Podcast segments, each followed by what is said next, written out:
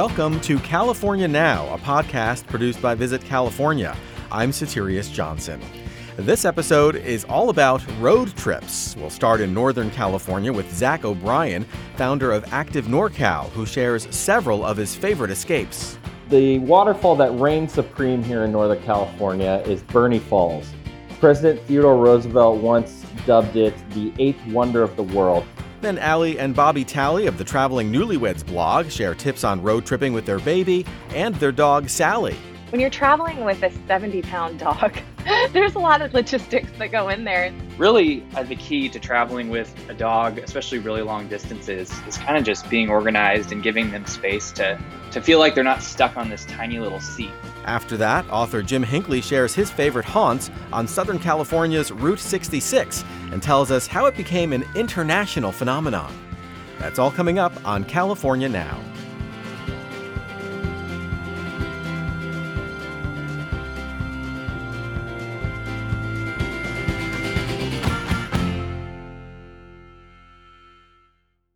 For road trippers in pursuit of fresh air adventure and awe inspiring landscapes, Northern California is an ideal getaway.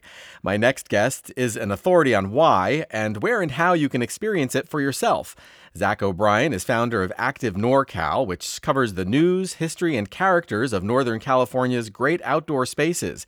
He's here to highlight some of the best road trips the region has to offer. Welcome to California Now, Zach. Thanks, Soterios. Great to talk to you today. So, before we talk road trips, could you tell us a bit about Active NorCal? Yes, we are a digital media company covering all the great things you can do here in Northern California. Uh, we tell the, the stories and the history behind our outdoor destinations uh, and try to have as much fun as we can in the process. Sounds great. So, so who is your typical audience member, or is there such a thing?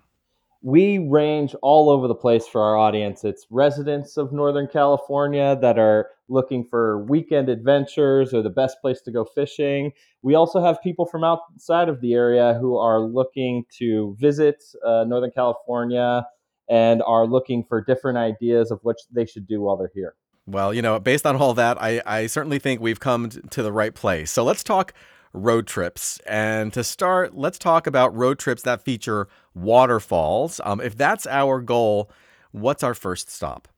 In Northern California, specifically the Shasta Cascade region, is what we like to call our world famous waterfall loop.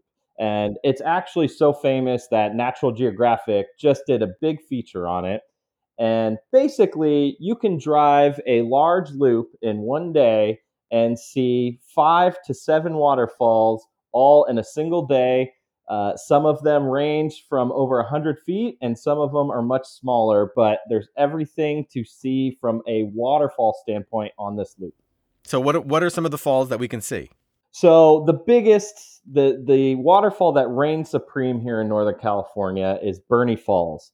President Theodore Roosevelt once dubbed it the eighth wonder of the world. It's 129 feet high hmm. and it falls down two distinct pillars. Um, it's just a quick walk from the parking lot, so there's not much of a hike to it.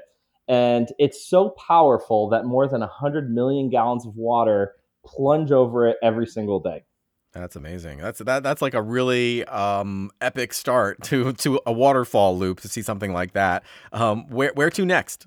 From Burney, you're going to drive on Highway 89, and that's the volcanic scenic byway highway here in Northern California. And the reason it's called that is because you're going to get incredible views of Mount Shasta the entire time, our big active volcano up here in Northern California.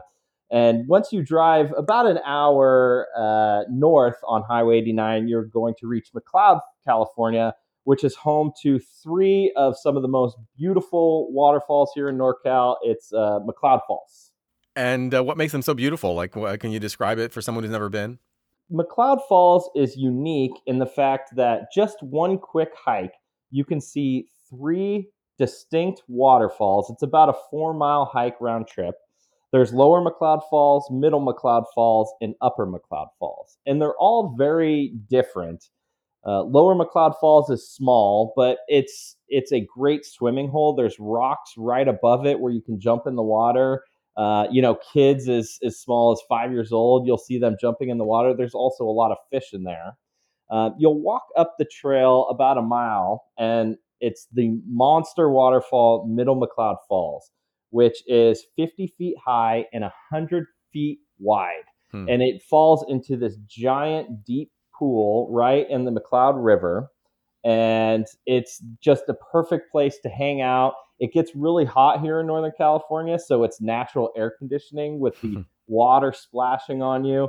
Um, and it's just a great place to uh, hang out and enjoy the wilderness for the day. And then you head up about another half mile or so, and that's Upper McCloud Falls. And it's hard to see that one up close since it's down sort of in a ravine, but it's large and it's beautiful in its own right. So, like, you can kind of start off your trip with the waterfalls loop, but then there's other stuff there too, like Mount Shasta, um, like Shasta Lake. I mean, there's so much to there's so much kind of natural beauty up in that area that's just a, kind of like a stone's throw away from each other. Yes, it, there's so much unique beauty, and all of the towns within these uh, drives are very unique. A lot of them have great gold rush history. Um, like in Dunsmuir, uh, Dunsmuir, California, is when you go down to downtown Dunsmuir, it's sort of like walking back into the 50s. And uh, the Sacramento River runs right through the town. And um, that's also the location of another waterfall on the loop, Hedge Creek Falls, which is very unique because it cascades over a cave. So you can actually hike underneath the waterfall mm-hmm. all the way around in a circle. So, you know, you mentioned uh, Mount Shasta. Um, what do you recommend for people who want to experience Mount Shasta to do? What, what's your recommendation there? Oh, I don't even know where to begin. Uh, there's so many great outdoor places in Mount Shasta.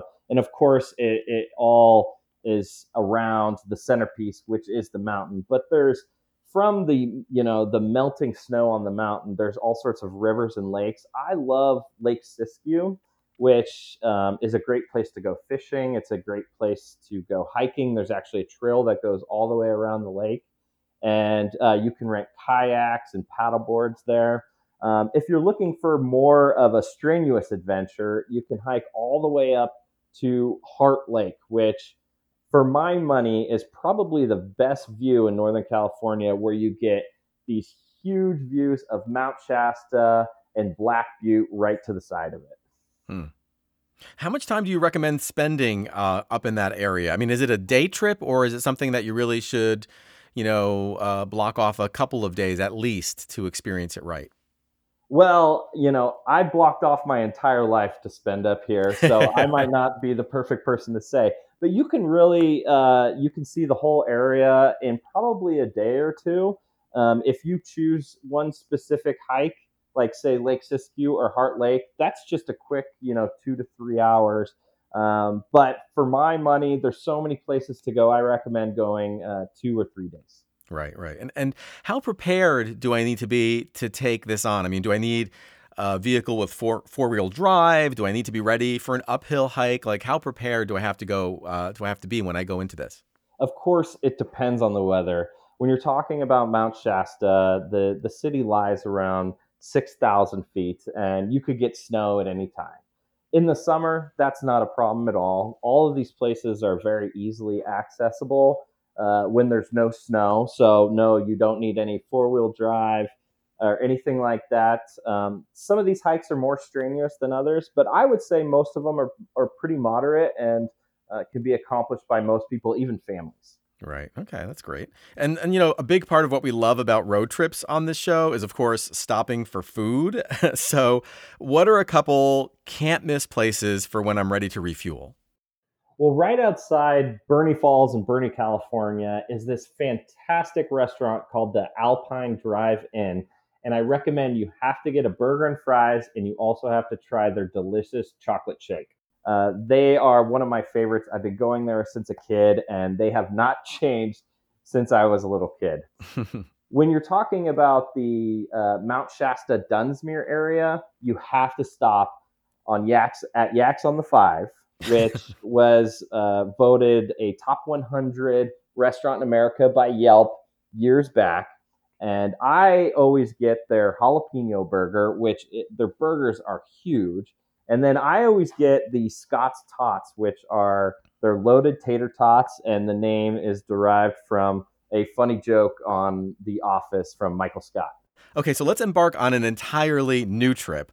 Uh, where are we going, and where should we start? There is a national park which is about two to three hours north of Sacramento called Lassen Volcanic National Park.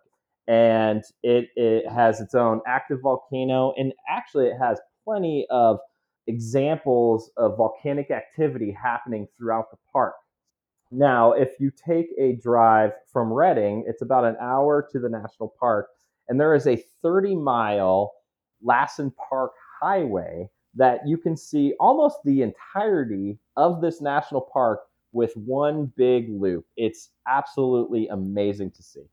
That's pretty amazing because I think when people think of um, volcanoes, they don't necessarily think of California. So you can actually be in Northern California and see an active volcano. And you're saying, like, so what kind of evidence of this volcanic activity is there there? Like, what what am I going to see as I'm driving um, on the highway there? I don't know how much time you have, but there is a lot. Uh, first and foremost, Lassen Peak erupted just in 1914, so a little over 100 years ago meaning that the youngest rocks in California are in Lassen Volcanic National Park. They they came from the eruption of the peak, um, and that's just the sort of the tip of the iceberg.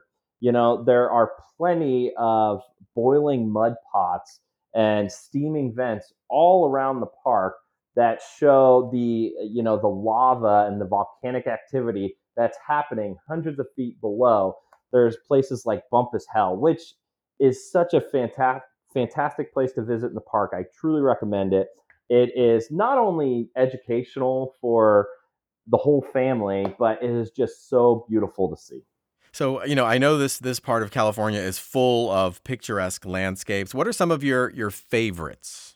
So, in Lassen Volcanic National Park, the centerpiece is Lassen Peak, right? It's just so gorgeous to see in real life. Uh, on the north entrance of the park is Manzanita Lake. And Manzanita Lake is known to have tons of wildlife. It, it, has great fishing in there, but mostly it has stellar views of Lassen Peak. You can hike around the entire lake. It's only about two miles round trip, and you can see both Lassen Peak and nearby Chaos Crags, and they usually reflect onto the lake which creates a great opportunity for photography. And it's just a great, relaxing hike with stellar views.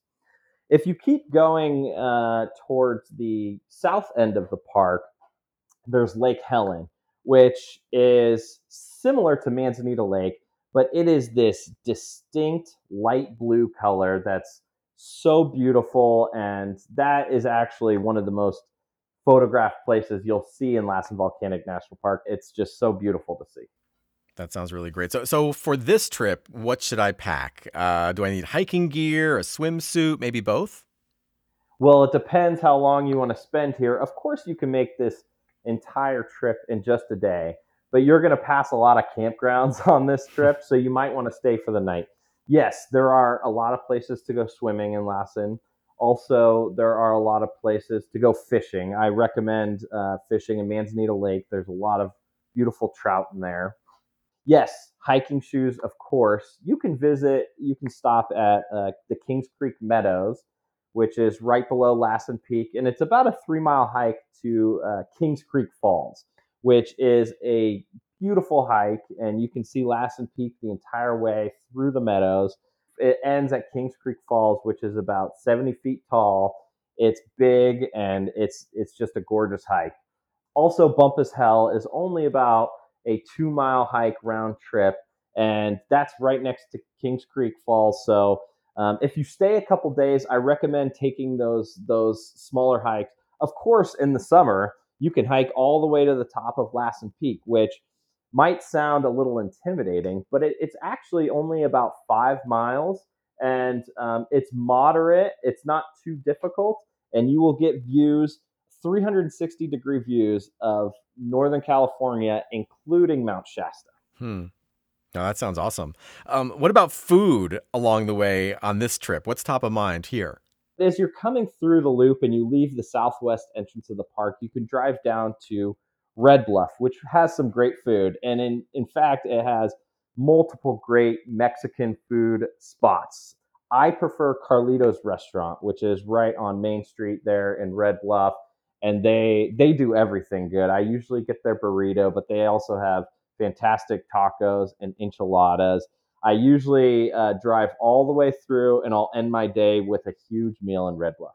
Okay, so let's do one more road trip. Say I want to head west to the coast, taking the scenic route. What's your preferred way to get there? Okay, so if you're if you're leaving, say Redding, California, and you head west on Highway 299, it's about a three-hour drive all the way to the coast, and that is full of so many gorgeous spots. Um, as soon as you leave Redding, you, you end up in a gold rush ghost town. It's called Old Shasta, and you can stop there right off the bat and visit a museum. The museum has an old courthouse and an old jail, and it also has a bunch of ruins that you can walk through. And I really recommend doing it in the springtime because it's full of wildflowers. As you continue on 299, you have to stop at Whiskeytown Lake, which is one of the most underrated gems here in Northern California. Its Whiskeytown National Recreation Area is huge with the centerpiece of Whiskeytown Lake. It's some of the clearest water we have here in Northern California. You can see 10 to 20 feet down. Um, there's plenty of opportunities to rent a kayak, to go on a paddleboard, or there's even a beach uh, Brandy Creek Beach, which is just gorgeous during the summer. That sounds great. So, I mean, you kind of you can start off with a ghost town, do a little, you know, paddling, swimming in a lake, and then what's next? So next we'll we'll keep going and, and not very far, about 30, 45 minutes is the town of Weaverville. And Weaverville is so unique. It's a gold rush town, um, and and they they certainly uh, still have all the remnants of their gold rush era, and it sits right at the foot of the Trinity Alps Wilderness, which is another fantastic wilderness area here in Northern California. Wow, that's really great. So okay, so we keep on heading west. Where next? So next up, you're right after Weaverville. There's so much on this drive. Right after Weaverville, uh, you're going to drive 50 miles along the Trinity River. The Trinity River is a wild and scenic river, uh, which means it's environmentally protected. Uh, it's it's known for two things. Um, it's known for its steelhead runs. So you'll likely see some fly fishermen sitting in the river trying to catch one of the elusive big steelhead that flow through the river. It's also known for its rafting and its world famous Hellhole Rapid. You can actually pull on the side of the road of Highway 299 and watch rafters descend over this big rapid, and I'm sure you'll see a lot of them fall out. It's a lot of fun. and so, uh, how far from the coast are we at this point? So, we're still about uh, an hour to the coast. And I always like to stop in Willow Creek. For anyone who is a fan of Bigfoot, like I am, they have a Bigfoot museum that's a lot of fun to see. And Willow Creek is actually the location of the famous Patterson Gimlin Bigfoot film, which is probably the most famous Bigfoot uh, film on the planet. And since it was it was in that location. They now have a museum there. So I always stop. There's a big Bigfoot statue out front that you can take a picture out outside. Um, and because it's home of Bigfoot, it's surrounded by vast, beautiful green wilderness. It's it's mm. just a great place to hang out. Have you spotted? Have you ever spotted Bigfoot? I have not. I'm I'm still looking, and and after I've heard some stories, uh, I don't know if I want to see him. I'd probably good um, just having him stay in the wilderness and I'll stay on the trail. okay, so where next? So I on this part of the trip, right before we reach the coast, I love to stop in Blue Lake because one of my favorite breweries is Mad River Brewing Company. Right there, they have the uh, Steelhead Extra IPA, and I always have to stop because it's hard to find. So I always stop at Mad River. I try to grab some food and grab a beer right before you get to the coast. And that sounds perfect. the you know once you get to the coast, it's the landscape completely changes, right? I mean, Northern California, we have so many different types of landscapes from the snowy mountains of the Sierra Nevada to the uh, hot valley of you know the Sacramento Valley, and it goes up to the mountains and back to the coast. And you know you might get some fog. It will certainly be a lot cooler once you get to the coast, but the Northern California coastal views are magnificent. And my favorite place to go there, and the end of my road trip here always, is the Patrick's Point Trinidad Bay area. Um, I always I always love to camp at Patrick's Point State Park, and my favorite thing to do in that coastal region is kayaking on Trinidad Bay. There's actually a company, it's uh, Kayak Trinidad, and they do different marine wildlife tours on the ocean. And I recommend going in April and May to see one of the thousands of migrating gray whales that are going through the area at the time. Oh, very cool. So, you know, as we wrap up, do you have any overarching words of wisdom for road trippers heading to the northern stretches of California? You know, I would say that seeing the main outdoor attractions of Northern California are well worth it. Places like Lassen Peak and Mount Shasta and Burney Falls. But if you really want to see some of the great locations in Northern California, just ask someone at your local grocery store or maybe at the gas station people up here were really nice and uh, we love sharing our outdoor beauty with everyone. So, you know, go out on your own adventures and uh, and try to find something new because there's plenty of stuff out there. There's hidden waterfalls everywhere and beautiful rivers everywhere, and we have so many things to visit. Um, so just ask one of your nice people that you see at a grocery store, and I'm sure they'll give you the uh, the place the locals go. Absolutely. The, the, hidden gems that only the locals uh, want to keep to themselves. That's right. And I won't tell you on this podcast. Uh, I'll just say you have to ask a local, you have to do the work to find them. Fair enough. Zach, this has been really great. Thank you so much for joining us on California Now. Thanks so much for having me on Soterios. I had a blast talking to you. Zach O'Brien is founder of Active NorCal online at activenorcal.com and on Instagram at activenorcal. As always, we'll have links to all the places we talked about on today's episode and lots more on our website, visitcalifornia.com slash podcast. This is California Now.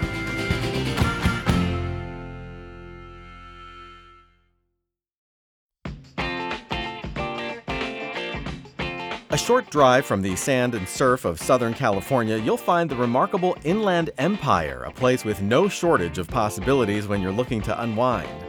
The Inland Empire's mountain region offers the outdoor beauty of Big Bear Lake, plus shopping and sightseeing in the mountain villages of Crestline and Lake Arrowhead. You can also relax in Temecula Valley Wine Country, which boasts award winning restaurants and hot air balloon rides, as well as historic inns, winery resorts, and boutique hotels. And there's the Inland Empire's desert region, home to the renowned Joshua Tree National Park, as well as Route 66, where you might just stop in at the Route 66 Shooting Sports Park. Frequent flyers know an easy way to visit the Inland Empire is Ontario International Airport. It's 35 miles east of downtown LA and was voted fastest growing airport in the U.S. by Global Traveler. To discover more about California's Inland Empire, check out discoverie.com. That's discoverie.com.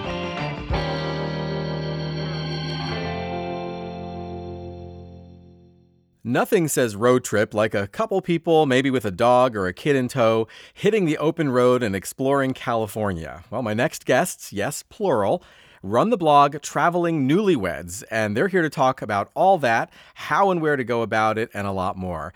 Alli and Bobby Talley are California based travel journalists who love road tripping with their dog Sally. And while that isn't an actual nursery rhyme, they did recently become parents. Alli, Bobby, welcome to California Now. Thank you. Thanks so much for having us. Yeah, thanks for having us. So, so your blog is called Traveling Newlyweds. Um, when and where did you get hitched? Well, it's a funny story. We got married off the five freeway, a truck stop. We always describe it as if you've driven from LA to San Francisco and you kind of get tired of driving and seeing In and Out and, and stop there um, in Kettleman City. That's where we got married. Right behind that In and Out, there's a uh, Alli, you can describe what your uncle built there.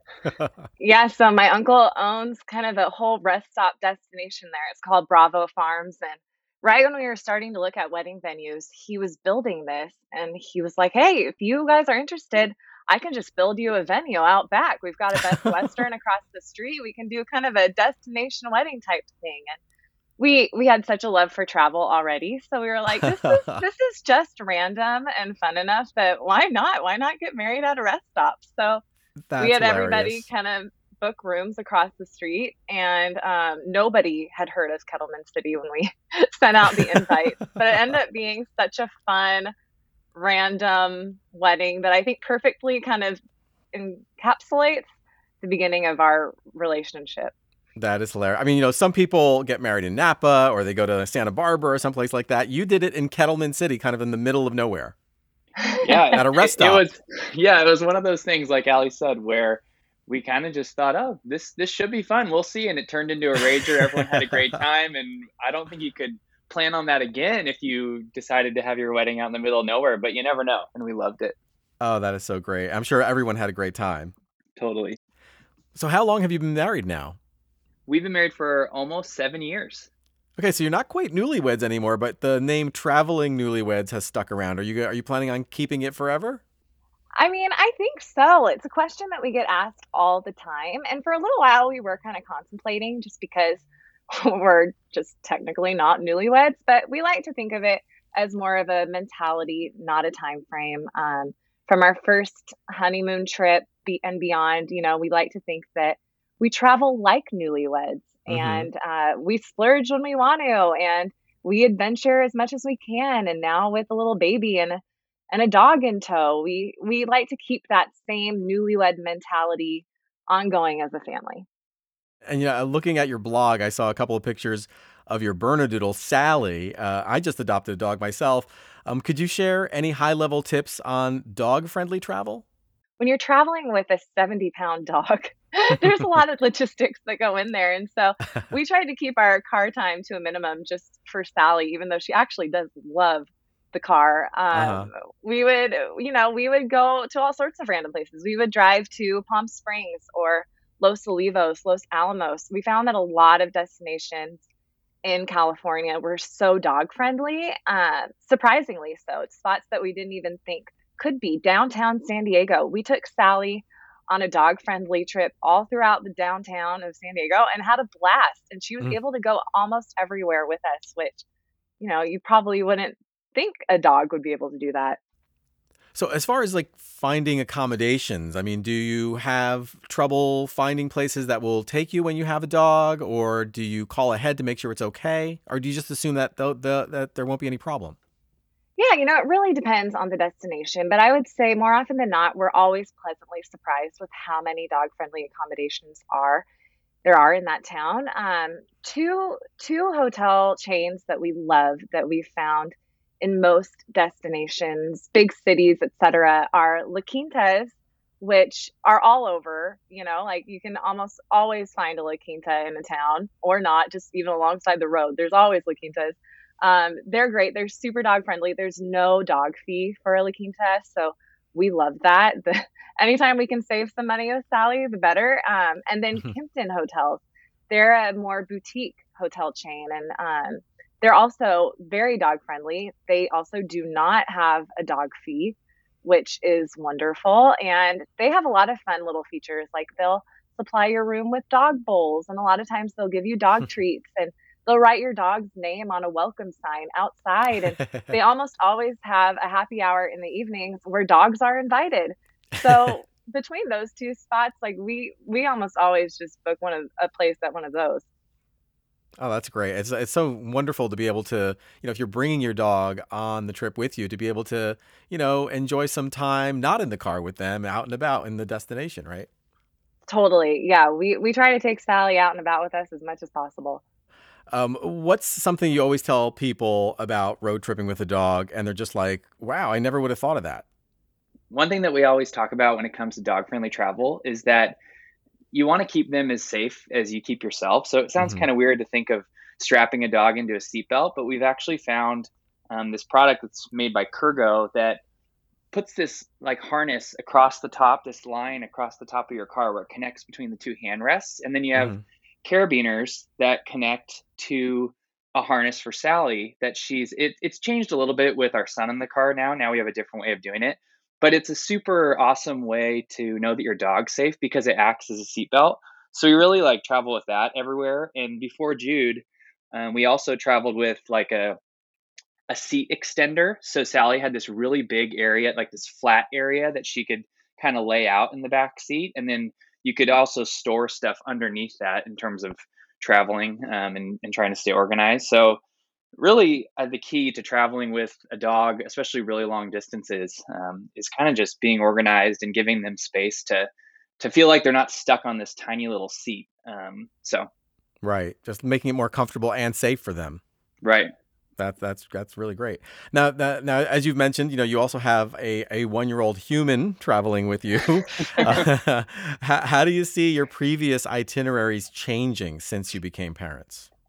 I think the biggest thing is we thought that we it wouldn't be too hard of a transition because we were traveling with Sally, um, and it really did cause us to loosen our expectations, loosen those itineraries with a child because Sally um, especially some hotels, you can just leave her in the room for a little while. We go wine tasting or go for a nice walk without her for a minute. Um, but with Jude, all of a sudden we have two naps a day that we have to um, be in a room for. So if there's not early check in, we better figure out what we're going to do with him. Mm. Um, so we've just learned to hold our plans loosely because you never know when you're just going to get either stuck somewhere or he's not going to want to do something the way that we thought he would. So it's definitely uh, a different experience.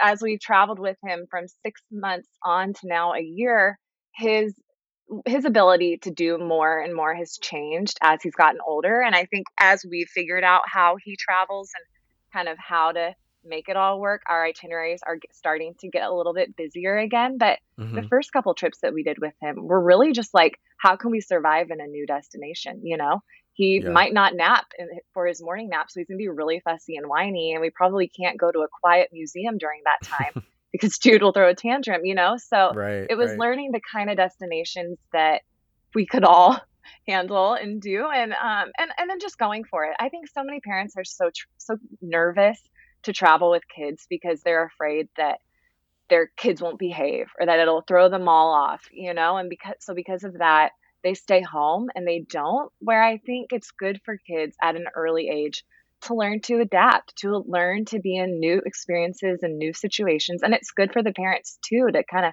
take you out of your comfort zone and figure out how you're going to make traveling work with your little ones. Because once you do it, you figure it out. You know, right. it's just getting out and actually getting in the car that's usually the hardest part. Now, now, what's something that hasn't changed since you've been traveling uh, with your son?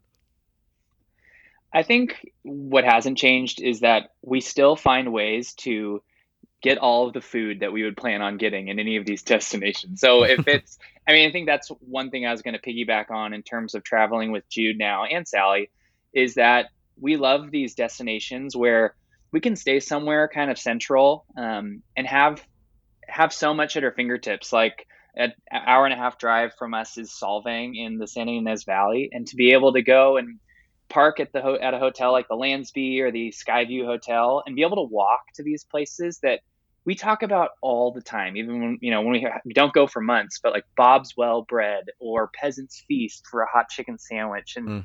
be able to get those things, regardless of if Jude doesn't miss his nap, we're still going to make it to Bob's Well Bread. We're still going to make it to the Sausage Garden and get to those places because uh, part of the reason we walk around so much in these places is because we're always eating to experience that destination. Mm. That's a great way to experience any destination, right? Absolutely. so let's talk about some places you've been around California recently. What sticks out in your mind and what did you love about it? Yeah, well, Bobby just mentioned Solvang and kind of the Santa Ynez Valley, and that's an area that we go to probably at least once a year, if not a couple times a year. We're wine members at a few wineries in Los Olivos, and it's a place that instantly kind of feels like a getaway for us. It's just a few hours um, north of us, um, and we we love going there. There's beautiful wineries. There's so many good restaurants. If you can't already tell, we are total foodies and we really travel to eat. That is usually why we're headed somewhere is because there's a restaurant we want to try or we miss our favorite restaurants in those destinations. And so mm-hmm. Los Olivos, uh, the Los Alamos area, Santa Ynez, there's just so much there and it's pretty untapped. I feel like it's pretty up and coming, but not a lot of people know know about that area and everything that they have there. So a few of the wineries that we love there are Dreamcote Winery and Demetria.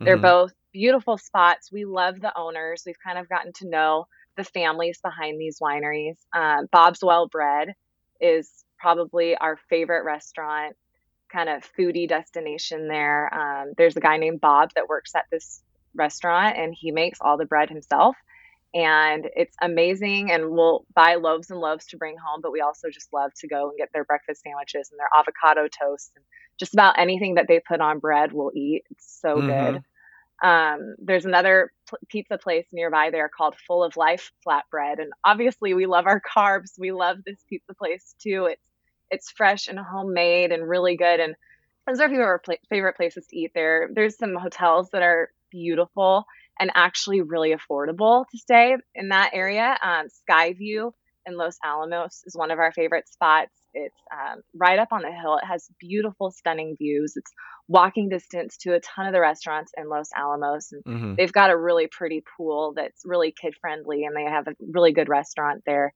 to eat at. Um, the Landsby in Solvang is another favorite spot of ours um, that's also very kid friendly and walking distance to everything. We found that with Jude and especially Sally, being walking distance to places is really important for us. We go on a lot of walks as a family, and a lot of times Jude is the best version of himself when he's in a stroller. So we try to find places that are that are good for walking around. Yeah, and, and you know, you you you mentioned uh, uh, the Sky View, which is like this really cool retro place. Can you kind of describe it for people who have never heard about it or seen it?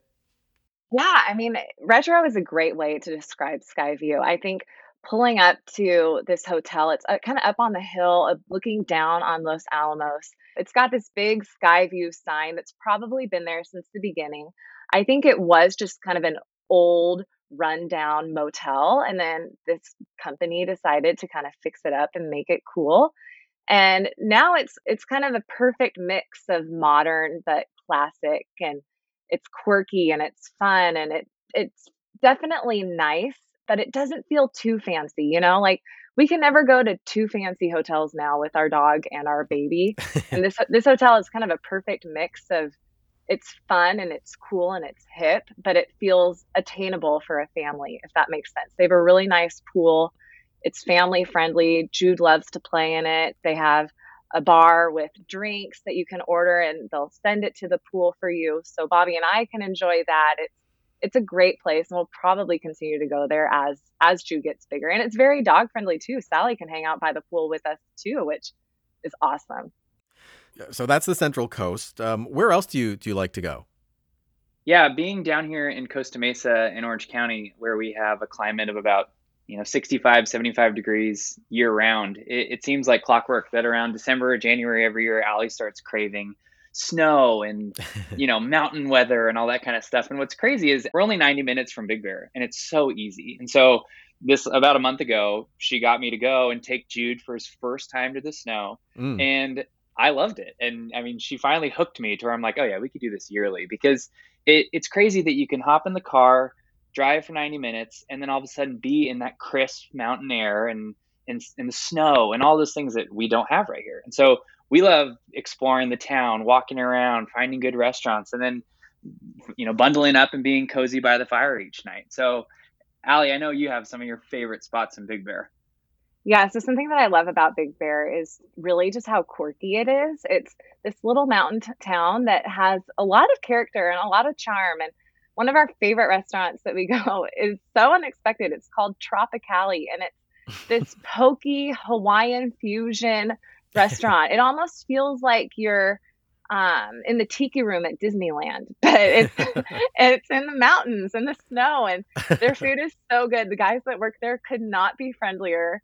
Um, I we literally would drive to Big Bear just to get poke bowls at Tropicali You know, before we let you head back out on the highway, do you have any other pearls of wisdom for road trippers with babies, fur babies, or the humankind? So, I think one of our favorite things to speak to in terms of traveling with a little one is using a slumber pod, which have you ever heard of a slumber pod? No, I haven't. So think of just a tent like you take camping, but it's it's just really easy to set up. It takes a couple minutes, but this thing it goes over your travel crib and goes in your hotel room, and all of a sudden it's like I mean, unless you have the luxury of being able to book a two bedroom suite at anywhere you go, this thing fits um, from a La Quinta to a Kimpton to a Marriott, wherever you're staying. You can pop this little tent up and put on the sound machine, and all of a sudden, mom and dad have a little privacy because your your kid can sleep and it's so dark. And so I think one thing is traveling with a slumber pod because your kid can sleep in the dark and, and you can have a little more flexibility. But then we also recommend, if it makes sense, staying in a place where you can have like a balcony or porch or something where where you can take that even a little further. Your your child is sleeping inside and you can just go share that glass of wine outside and have a moment to yourself. And I was just going to say too, I think sometimes parents feel um, judged or like they're they're failures if they turn on YouTube or if they you know pull out the iPad to have the kid watch a show. And I just want to say you we do not judge you. There you are not a failure. We pull out YouTube all the time with Jude and honestly sometimes you just have to you know especially if you're if you're driving across across the state if you've got a, a long itinerary and you're in the car for hours toys and books will only take you so far. Right. Um, so I just want to say to any parent that's out there, it's okay if you pull out the iPad at certain points along the right. journey. We we've been there. We do it too. All things in moderation, right? That's right. Alli, Bobby, this has been great. Thanks so much for joining us on California Now. Thank you for having us. Thanks, Soterios. Alli and Bobby Talley are the Traveling Newlyweds online at travelingnewlyweds.com. Go check out their great photos and check in on their latest journeys on Instagram at traveling underscore newlyweds. As always, we'll have links to all the places we talked about on today's episode and lots more on our website, visitcalifornia.com slash podcast. This is California Now.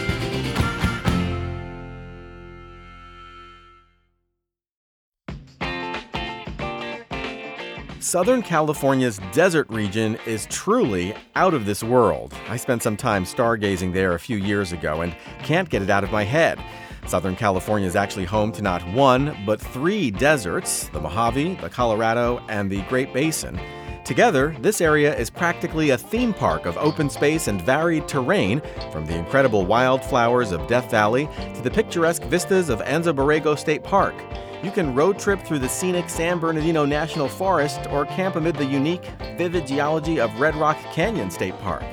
And Sand to Snow National Monument even features 30 miles of the Pacific Crest Trail, a bucket list destination for hikers.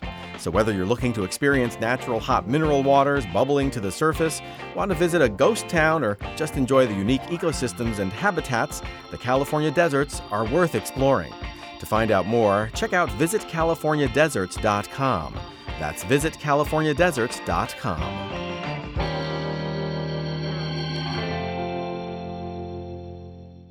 You might know Route 66 is a place to get your kicks, as the song goes, but did you know it's such an iconic highway, it even has an international fan club? Here to tell us more about the fascinating surprises along the California portion of the drive, from Needles to Santa Monica, is Jim Hinckley, an author and one of the world's foremost experts on Route 66. Welcome to California Now, Jim. How are we doing today, folks? We're doing great. Well, you know, let's let's start with you. How are you doing and how did you find your way into this role of writing so much about Route 66? Well, it's kind of a long, long story, but somehow Route 66 has figured prominently in uh, most everything in my life since about 1959. And yes, I am that old. we first moved west in the summer of 66. My dad literally threw a dart at a map, and uh, well, here I am. Oh, wow. That's and amazing. I learned to ride, ride a bicycle on an old alignment of Route 66. I learned to drive on Route 66 and uh, I had a deep interest in uh, vintage vehicles from from childhood, and they overlap uh, quite a lot. Uh, the old uh, vintage car automotive history and Route 66 and I love to travel. And so it all swirled together. And next thing I know, I had created Jim Hinckley's America as a uh, multifaceted travel channel and was writing books and doing what I do best, telling people where to go.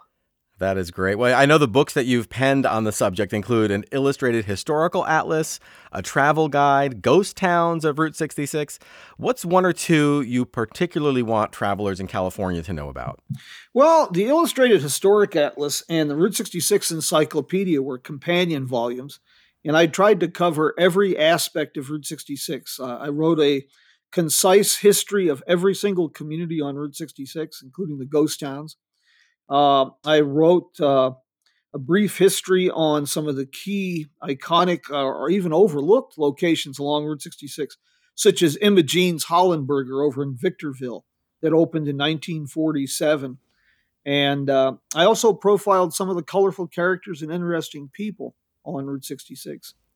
Well, I mean, your books sound like such great resources for anybody who wants to take that drive and to, you know, really uh, learn about the places in depth. It's it's really great. Um, and you know, Route 66 has this almost mythical status compared to a lot of other roads in the world. Just how big a deal is it culturally? It's it's really kind of hard to it's hard to fathom and get a grasp on. Route 66 is not our most historic highway. It's not our most scenic but from its very inception, it's had the best press and publicity. And one of the most amazing things about Route 66 today is it doesn't exist. Hmm. Uh, officially, it was removed as a U.S. highway in 1985, but yet it has an international fan club. Just one example in uh, 2018, I was privileged to speak at the second European Route 66 festival in Zlin, uh, the Czech Republic. Hmm. And there were 20,000 plus people from 10 countries. I, I, had no idea that there were events like that, you know, celebrating uh, this highway as far away as Europe. What is it about Route 66 that has captured people's imaginations? It's come to, Route 66 has come to symbolize the quintessential American road trip. And I heard a gentleman speak in Anaheim at a conference several years ago. He is the uh, founder of the Czech Route 66 Association. And he mentioned growing up in a communist country behind the Iron Curtain, listening to Radio Free America and watching bootleg copies of Easy Rider and things of this nature. And he said Route 66, uh, the motorcycle, came to symbolize freedom for his generation as the Statue of Liberty did for a previous generation. So, Jim, how do you actually know that you're on Route 66 if it doesn't officially exist? Well, it's, in California, it's pretty easy. If you see the Mexican border, you've gone too far south. and if you've come to the Pacific Ocean, then you've probably missed something. Uh, on a serious note, uh, California has done a fairly good job of signing Route 66. And some of the communities like Arcadia and Barstow have put up really nice road signs uh, that are almost monuments along Route 66.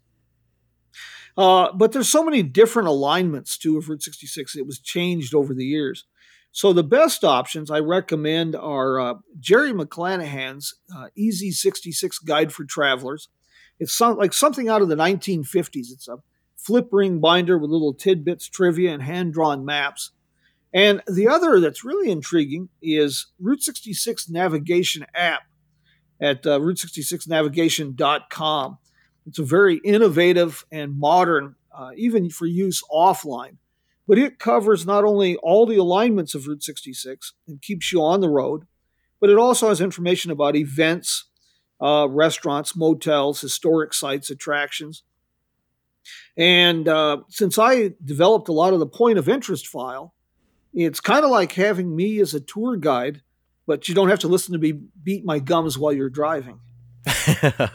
All right, so let's get to the drive itself and let's start, you know, heading east to west, starting at the California border. What's the first thing I should see or look for? Well, the first thing you want to do is start right on the Arizona side of the Colorado River. That's the state line.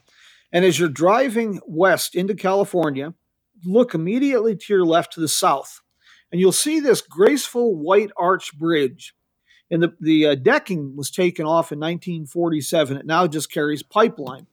That bridge opened in 1916 as the National Old Trails Highway Bridge, And then it carried Route 66 traffic from 1926 to 1947. That bridge appears in the movie The Grapes of Wrath with Henry Fonda. Hmm. The eastbound bridge of I 40 uh, was the last bridge to carry Route 66 traffic, and it appears with Peter Fonda in the movie Easy Rider. Amazing. So let's keep heading west. What's next? Well, next is, is Needles, California. It's a fascinating town. Uh, Charles Schulz, the creator of Peanuts, he lived there in the 1920s. You have the beautiful El Garces. That's now a conference center and convention uh, center in uh, Needles. You have little restaurants like uh, Valenzuela's, one family owned that opened in 1952. Delicious Mexican food. And you hmm. have uh, Fender's River Road Resort. It's the only motel and RV park that is on Route 66, the National Old Trails Road, and the Colorado River. So like when you're in when you're there, you know, it's really great to be able to stop there maybe for a meal or something, but is it kind of worth maybe spending a day there, maybe exploring some of the history? What what is there to do? Yeah, it's well worth spending a day uh, and exploring the surrounding area. It's a great place to uh, set up base camp to explore the uh, Mojave Desert Preserve. It's a great place to explore the 1850s, uh, 1860s Mojave Road across the desert.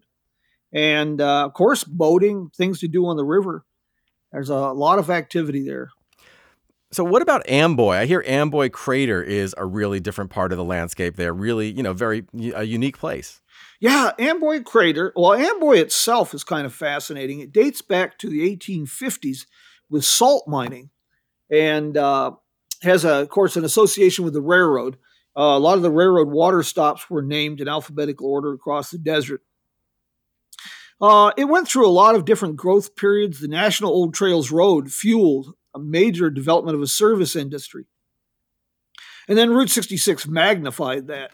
And it became uh, the, the garages, the restaurants, they were open 24 hours a day, seven days a week. And then when the road was bypassed in the 1970s, it was like somebody flipped a switch. Traffic mm-hmm. literally ceased. Hmm. Uh, you mentioned Amboy Crater is just it's within spitting distance of Amboy itself. You can see it. And it's a, a nice little hiking trail, relatively easy. There's a pull out, a little picnic area, and then you hike back to the crater and you go around the crater to the backside on the south. The crater is blown out and you can walk into the crater, and then there's a trail that goes up on the top and you can walk the rim. Not something I recommend in the middle of summer. And mm-hmm. with, with any desert trip, even in the winter, let people know where you're going, when you will be back, and carry water. Because I've been out there on New Year's and it was 100 degrees. You know, you mentioned Barstow, um, and that's one of the towns mentioned in the in the song. Uh, you know that Nat King Cole sang. What's special about Barstow? Pretty much everything. Uh, the town originally was uh, up until the late teens, early twenties. The town was actually on the north side of the tracks. And when the railroad built the rail yard that's there now, almost the entire town was relocated to the south. And the only thing that's left uh, of, of mention on the north side of the tracks is the beautiful Harvey House that was built uh, around 1905, 6, 7. And it's now the uh, Mother Road Route 66 Museum and a beautiful railroad museum. All right. Well, moving a little west, uh, San Bernardino is in the song as well. What do we need to see there? Well, you have the McDonald's Museum. You have the, a great uh, railroad museum, a really interesting historic district. And uh, just outside of that is, uh, of course, going into Rialto, you have the Wigwam Motel, which uh, appears in the movie Cars and has been renovated. There's also a place uh, Mitla's Cafe down on Mount Vernon in uh, San Bernardino, which was uh, an old alignment of Route 66. And the cafe's been there something like, uh, I think it was 1928. As you can tell, I like food. Well, you know, you mentioned food and you've been mentioning food, dropping it in, you know, here and there, which is great. But one of the daily pleasures of a road trip is definitely stopping somewhere to eat. So, for somebody planning a trip, you know, along Route 66, what are some of the iconic places that we need to stop at to, to fuel up on this roadway? Uh, well, there's uh, Jessica's in Barstow. I highly recommend. Excellent place. I mentioned Emma Jean's. Uh, here's one for you in uh, Rancho Cucamonga. You have the Sycamore Inn on one side of the road. It opened in 1848 and, and went through some major renovations and changes in 1912, 1939. So it's an interesting blending of, of early California with early 20th century California.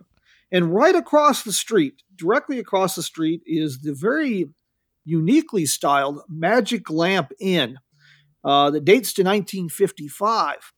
But the restaurant originally opened in 1940 as Lucy and John's Cafe, and then it was transformed into this uh, uh, this restaurant that looks like a movie set for something hmm. like Alibaba in the, in the Forty Thieves, Arabian Nights. Uh, it's it's uh, really a treasure. And and what what kind of food do they serve there? Uh, traditional American foods. Right, right. How did that theme come about? Like, why would they build that? You know, I, good question. But California, you know, is heavily influenced by uh, uh, movies, movie sets, things of that nature. What's one other place, one more, uh, you know, eatery that we shouldn't miss while we're driving along Route 66? Uh, if you want something a little bit really different, in Pasadena on Colorado Boulevard, which is Route 66, there's the Hyder Baba restaurant. And it's an authentic Persian cafe. Oh, that's cool. And what's the history behind that? Uh, it has been there for about 25 years, and uh, it is a family from uh, of immigrants from Iran that opened the restaurant, and it is authentic uh, Persian food. Mm. The, it is right down to they have a prayer room in the back for their employees, and uh, it's a fast, fascinating food. I did not know that you could do so many interesting things with couscous and lamb uh, or ke- kebabs. Right, right. It's great. You can get all kinds of food on, on Route 66. Yes, yes. so Route 66, of course, continues into the LA metropolitan area. What do you recommend taking some time to enjoy along that part of the journey? Gosh, you know, it, it, as with any big city, there is so much to see and so much to do. Uh, at the in the original western terminus of Route 66 was Seventh and Broadway in the city's historic district. And that district is being gentrified. Uh, it's coming back to life and it's a, it's a dynamic, it's vibrant.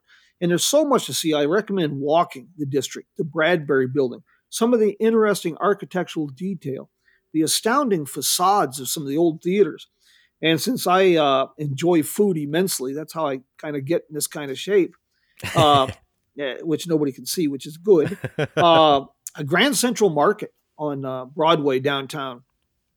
This amazing, massive food court with every kind of food, drink, fruit, vegetable you can remotely imagine, opened in 1917. And to add to the to the dynamic and unique feel, uh, it's almost like a living neon museum. You have neon signs that are new, advertising businesses, and then you have some that date back to the 1920s. It's a very, very vibrant, uh, fun place. I always like to, you know, incorporate great places to eat. So that's a really great place to go near the end of your Route 66 trip that like experience all kinds of great food in this historic building uh, with those cool neon signs. Um, kind of to wrap up, I mean, what are like one or two big pieces of advice for people planning a trip along Route 66? What what would you tell them that they really should do ahead of time? Well, uh, cast aside your preconceived ideas because you will be surprised with every single mile. It's not going to be what you expect. It's going to be better. That's really great advice. Jim, this has been great. Thank you so much for joining us on California Now. You bet, sir. You bet. Jim Hinckley is the author of several books about Route 66, including Travel Route 66, a guide to the history, sites, and destinations along the Main Street of America. Check out his website, jimhinckleysamerica.com. As always, we'll have links to all the places we talked about on today's episode and lots more on our website, visitcalifornia.com slash podcast. This is California Now. Thank you for listening to California Now. We hope you enjoyed this episode and get a chance to hit the road soon. This podcast is produced by Visit California. I'm your host, Soterios Johnson. You can find our show on iTunes and Stitcher. Please subscribe. And if today's guests convinced you that it's time to take a road trip in the Golden State, do yourself a favor and head on over to the Road Trip Republic Hub on Visit California's website. You'll find more than 50 detailed itineraries, complete with suggestions on where to go, what to eat, where to stay, and more. That's visitcalifornia.com slash road dash trips.